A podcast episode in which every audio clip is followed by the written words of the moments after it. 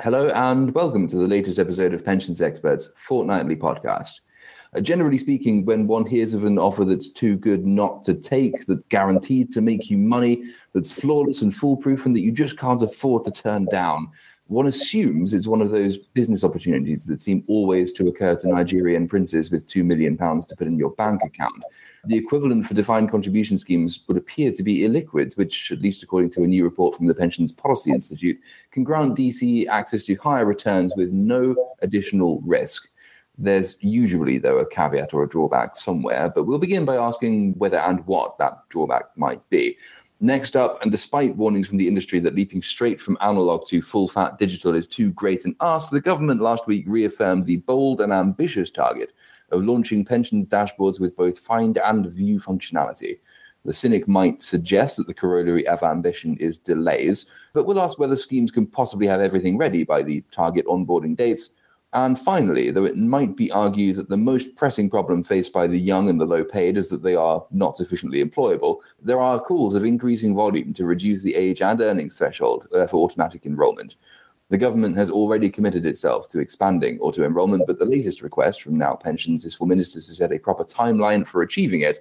So we will ask whether they will and whether it is sensible. I'm Benjamin Mercer, senior reporter of Pensions Experts, and I'm joined today by John Shepherd, pensions partner at Linklaters, and by Samantha Gould, head of PR and campaigns at Now Pensions. Thank you both very much for joining me we will kick off with uh, illiquids in that case. So let's let the summary of the PPI report give the impression that they are being sold as something of a Ponzi scheme. They're not. Uh, the prospectus is a little bit more nuanced than that. They say that although, although alternative assets do indeed carry the potential for higher returns at no extra risk, there are a number of well known barriers to entry to DC schemes uh, which they must overcome, not least costs and fees and liquidity needs for daily dealing.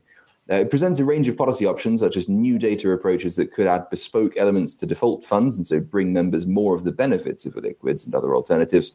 But we've been talking about the problems for about as long as we've been talking about the idea. So John, I think I'll kick off with you on this if that's all right. Obviously, there are a number of well known hurdles to bringing DC into illiquids at all, daily dealing requirements, for example. To what extent is the now, uh, sorry, is the um, PPI's sort of idea achievable without a profound or significant, at least, change in the law around liquidity requirements, daily dealing, and other restrictions on DC?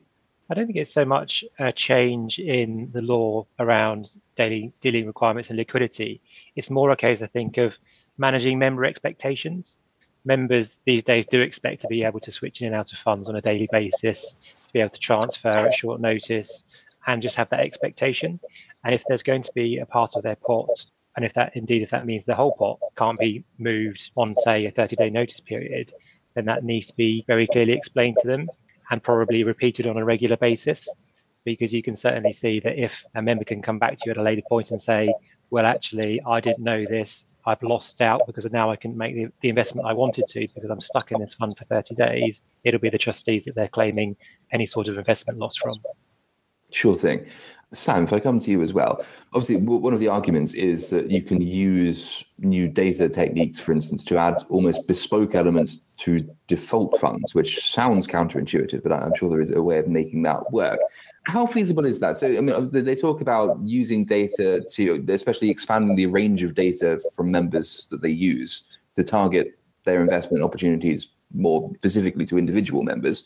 Is that feasible for most default funds? Do you think? I mean, is, is that workable, is it a nice idea?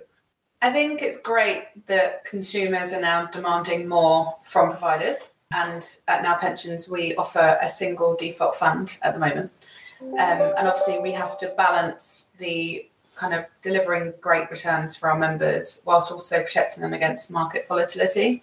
But I do think there's generally a rise in people, especially with app-based, you know, investments where people are kind of moving money around more. And I do think pensions is an industry that probably needs to catch up with probably, you know, the fintechs and the banks of the world but I also think there is, you know, a requirement for, you know, the trustees and I guess the guardians of people's pots and savings to kind of balance and kind of do the legwork for them. So, for example, we've just done a last year we did a complete investment review of our uh, fund and we've pledged to put 50% into uh, sustainable bonds and equities.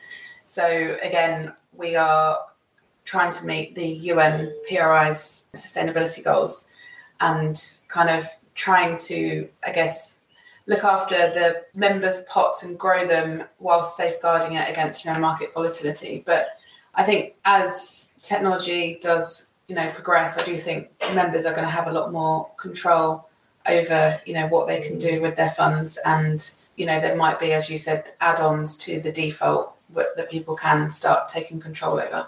Sure thing. And and John, if I come back to you on this again, so obviously one of the caveats that's included in, in the PPI report is that, that obviously there was a great focus on costs and fees and charges, and these can quite often be higher in the case of illiquids and other alternative assets. Is there any reason that there is such a strong focus? I know, I know people have complained about the strong focus on on costs and uh, fees in particular, when actually some have argued they should be taking a slightly more holistic view of this. Is there any uh, legal reason why this focus has arisen? I mean, is it a fiduciary responsibility to prioritize concerns of costs over other considerations, or is it something that's sort of just become a mindset that that could easily be changed without any additional prompting? Well, there are some legal restrictions relating to costs. So there's the costs cap for default funds and the specific requirement for trustees to assess value for money for members. But there is obviously flexibility within that to include higher fees for part of your fund if that's what you think is in the best interests of members. But I think, particularly outside of master trusts, I think there is a particular focus from trustees on headline cost rates. And I think it's just, it's almost a psychological thing. It's much harder for trustees to say to themselves that actually paying a higher fee is better value for members because they have to be able to justify it. It'll be much easier for a member to come back and say, well, I've been paying a higher fee and I haven't really had that benefit. And that's your fault, trustee. So I think there's almost a psychological barrier to trustees um, agreeing to sign up to higher fees. They almost have to be convinced of that benefit to a higher degree and on a lower fee capped fund. Fair enough. So we, we can try and re-educate trustees. That might that might prompt some of them to uh, to change their mindset. We'll move on from uh, illiquids at this point, I think, and go to dashboards in that case. So if you thought it took a long time for winter to arrive in Game of Thrones, but you still enjoyed that series, pensions is probably the industry that you should be focusing on because there's this equivalently lengthy dramas here. Uh, the government last week reaffirmed its ambitious commitment to find and view functionality on pensions dashboards, which is, comes despite industry criticism pointing to the sheer volume of work required to make this happen. Uh, larger schemes with more than 1,000 members are supposed to be onboarded between April 2023 and September 2024. Medium schemes then will join between October 2024 and October 2025. Small and micro schemes do not have a specific date yet, though the consultation suggests it's likely to be from 2026. But the government has acknowledged that the enormity of the data challenges that lie ahead might initially result in incomplete dashboards. Though the most interesting reveal, I think, in this saga was the range of caveats applied to public sector schemes, uh, which, of course, are already struggling, struggling under the burden of the McCloud remedy, and the government appeared to trail the prospect of further delays where they are concerned. Sam, I'll begin with you on this one, if that's all right it is a significant data challenge, isn't it? Trying to have find and view functionality on the pensions dashboard from launch. I think that's been the industry criticism. The government's moved on irrespective or regardless of that criticism. Was that a sensible thing to do, or would it have been more sensible to trial maybe more limited dashboards and work your way up to view as well as find? I think obviously the, the size and scale of trying to kind of get everybody's pension savings onto a single platform is always going to be a challenge. But I think it's a good thing to do. I think we need the dashboard. I think, you know, allowing a place for people to see all those individual pots. So we did some research last year with the PPI, which showed, you know, the gravity of the small pot problem. And I think the latest estimates that people have around 11 jobs now throughout their career.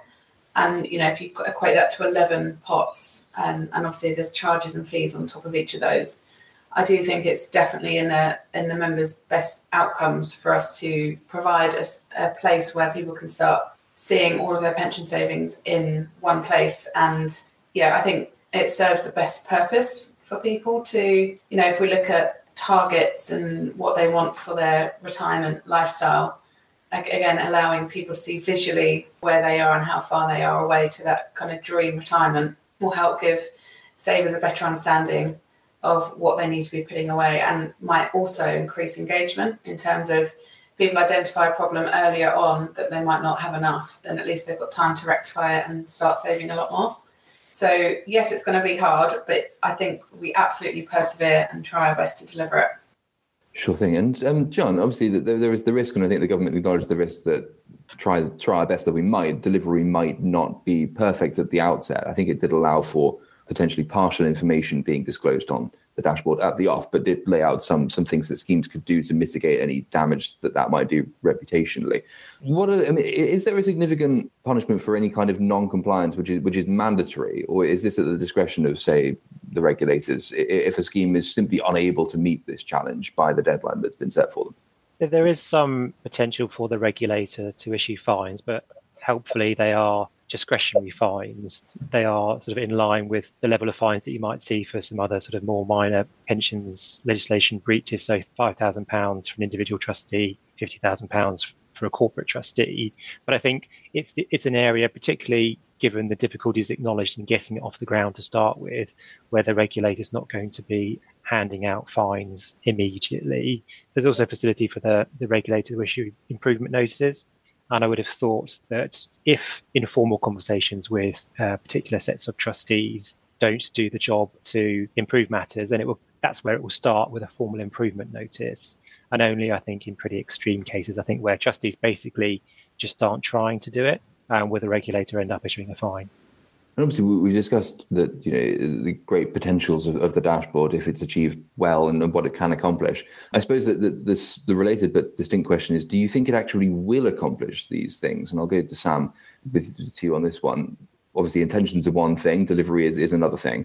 If you were to get a crystal ball out, how likely do you think it would be that everything will happen on time and perfectly well?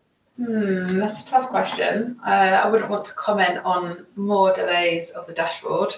I do think that it will happen. I think that is just the way of the world in terms of you know pensions needs to be a bit more in the fintech space like our banks and other colleagues. And again, I think it's needed to help increase engagement with people and kind of understanding more about again the power of their pensions. So quite often you speak to people and they might have a pension, they might not know they have a pension, they have envelopes stuffed in drawers, which is different, you know, annual statements. That is pretty much the relationship that they have with their pension is a letter once a year.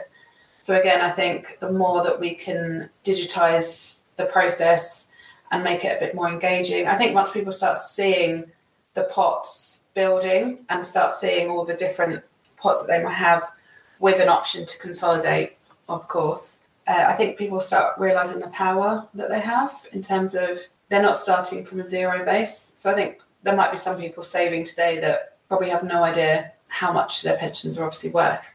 So again, I think it just helps to give a consolidated view of their finances. And again, it improves kind of financial wellness and well-being once you understand where all of your different finances are sitting and again does it get you to where you want to be in terms of your what you envision vision to be your kind of later life years and retirement. Sure thing. And John, just finally on the, on this one, if I may, it's slightly a related question. Obviously, we mentioned in the introduction that, that there is the prospect of delays for public sector schemes. I think at the moment their their onboarding date is 20 end of 2024 but the government said that it may need to consider what other mitigations might be needed to ensure the successful staging of public sector schemes. How much leeway is it reasonable to give public sector schemes? Obviously, given that you've got McCloud and you've got GMPs and you've got other significant data issues anyway, does dashboards work without public sector schemes, given how many people they employ? And is it therefore feasible to, to continue without them?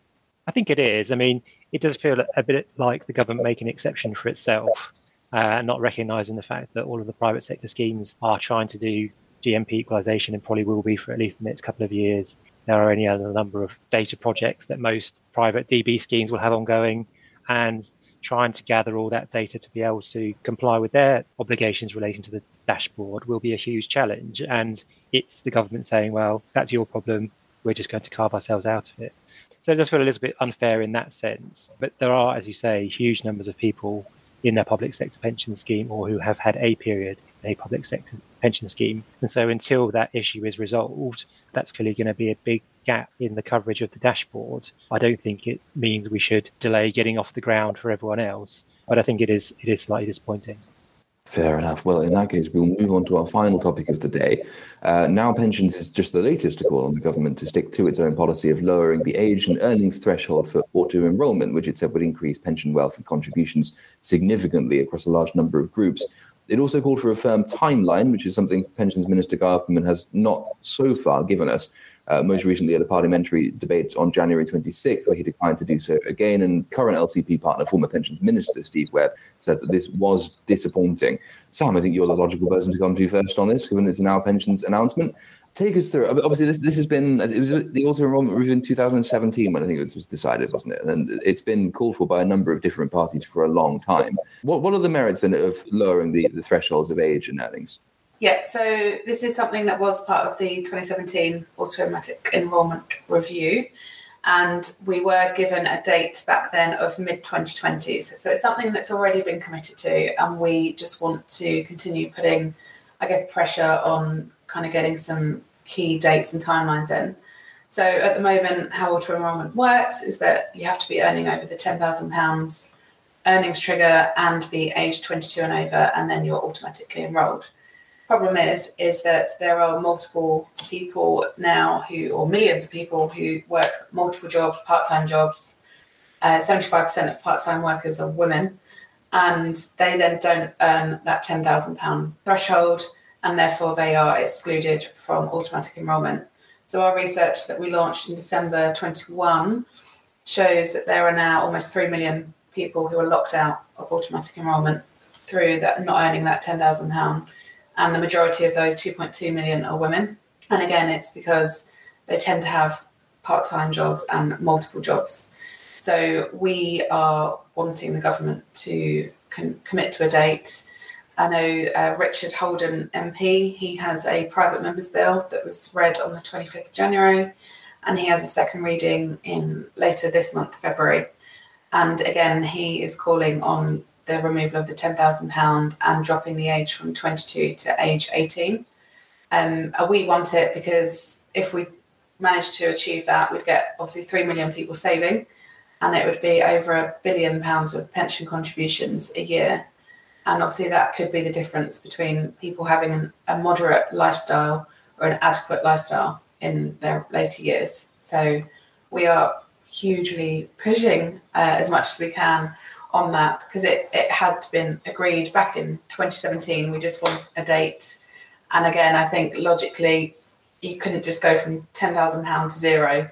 It would have to be gradually phased in. I think uh, it's obviously topical at the moment, you know, cost of living increases and people are probably not going to have pensions top of the list. So again, I think it's important that, you know, we need to have a phased approach to make it realistic for people. Sure thing. And um, John, how important is it that, that for example, if were this to, to come to fruition, that, that it would come hand in hand with, say, solutions to, to the small pots problem and increased uh, availability of consolidation? Because obviously, if you're expanding auto enrollment to people with multiple jobs and therefore presumably multiple pension pots, is that not is there not a risk that that increases the the proliferation of small parts? It certainly is. I mean, I think a solution to the small pots problem would certainly help.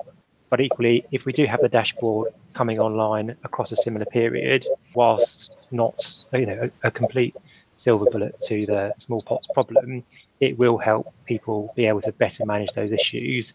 And hopefully, some of the additional functionality of dashboards that um, that may develop will there will be a simple process for members to be able to um, consolidate those pots using the dashboard as a as a good starting point. Sam, obviously, you, you mentioned cost of living concerns before, which I suppose yeah, will be pertinent to people on the lower income threshold anyway. Uh, one of the other concerns that I'm just comes to mind is especially if you're lowering, say, the age threshold, and one of the problems that young people have is if finding employment to begin with is there not a risk that it disincentivizes employment amongst precisely the groups that it's designed to help if it makes it more expensive to employ them because they are being auto enrolled and therefore the employers must pay contributions, pension contributions, but they didn't before? Is that a fair risk or is that maybe an overstated one? I don't think it would reduce the, I guess, attractiveness of employing someone between between the ages of 18 and 22. I think it has been announced as part of the 2017 review. So we're talking five years ago. So I think, to be fair, we need to give employers as much notice as possible. And I think that's one of the reasons that we're calling on deadline or a timeline or some sort of plan, just so that employers, well, obviously they'll be impacted as well as the members themselves. So we do need a timeline just so that employers can obviously make arrangements and ensure that everybody's well equipped to start, you know, enrolling people from a lot younger age. But again, you know, the magic of compound interest, if you get somebody at 18 saving over a 50 year career, you know, retirement age is going up to 68, it could make world of difference to people over a 50 year career of saving compared to somebody now who, especially women who, you know, might, might start off full time and then drop off to have children. And we call it like the motherhood penalty, where, you know, you might have 16 years out of full time work and 16 years of potentially lost contributions, which is obviously what leads to things like the gender pensions gap. So I think the more that we can do to enrol everybody and make it a lot fairer would mean that we get greater quality when it comes to retirement outcomes. And just, just quickly to close on this topic, do, do you have a preferred date as to when you would like to see this set for? So they said mid 2020s. So 1st of Jan 2025 would be great uh, if they're actually going to, you know, commit to the mid 2020s. But no, I do think we need obviously realistic timescales, and I do think that the reduction of the ten thousand pound can't go straight to zero. We'd obviously need a phased introduction. So yes, I think the more that we can raise this as an issue industry wide. We obviously have support from lots of providers. We've got the private members bill via Richard Holden. I just think the more pressure that we can put on the government, the better. Fantastic. Well, I think that brings us to the close of the principal portion of the program. We go, of course, to our always a pensions angle. I think, John, that you had a topical one for us today. Well, I was interested to hear from a colleague earlier in the week about a member of a super in Australia complaining about a superannuation fund's lack of an alpha animal welfare, welfare policy. And uh, it did uh, make me think about whether or not that was something West Ham should also think about. And all those other footballers that just weren't silly enough to film themselves doing bad things, who I'm sure may or may not exist. Anyway, that brings us, um, yeah, that brings us to the close of the program. So thank you very much to John and to Sam for joining us. Thank you to our audience for listening to us. We will be back as ever in two weeks' time, and we hope to see you then. A lot can happen in three years, like a chatbot may be your new best friend. But what won't change? Needing health insurance. United Healthcare Tri Term Medical Plans, underwritten by Golden Rule Insurance Company, offer flexible, budget friendly coverage that lasts nearly three years in some states. Learn more at uh1.com. Hi, I'm Daniel, founder of Pretty Litter. Cats and cat owners deserve better than any old fashioned litter. That's why I teamed up with scientists and veterinarians to create Pretty Litter. Its innovative crystal formula has superior odor control and weighs up to 80% less than clay litter. Pretty Litter even monitors health by changing colors to help detect early signs of potential illness. It's the world's smartest kitty litter. Go to prettylitter.com and use code ACAST for 20% off your first order and a free cat toy. Terms and conditions apply. See site for details.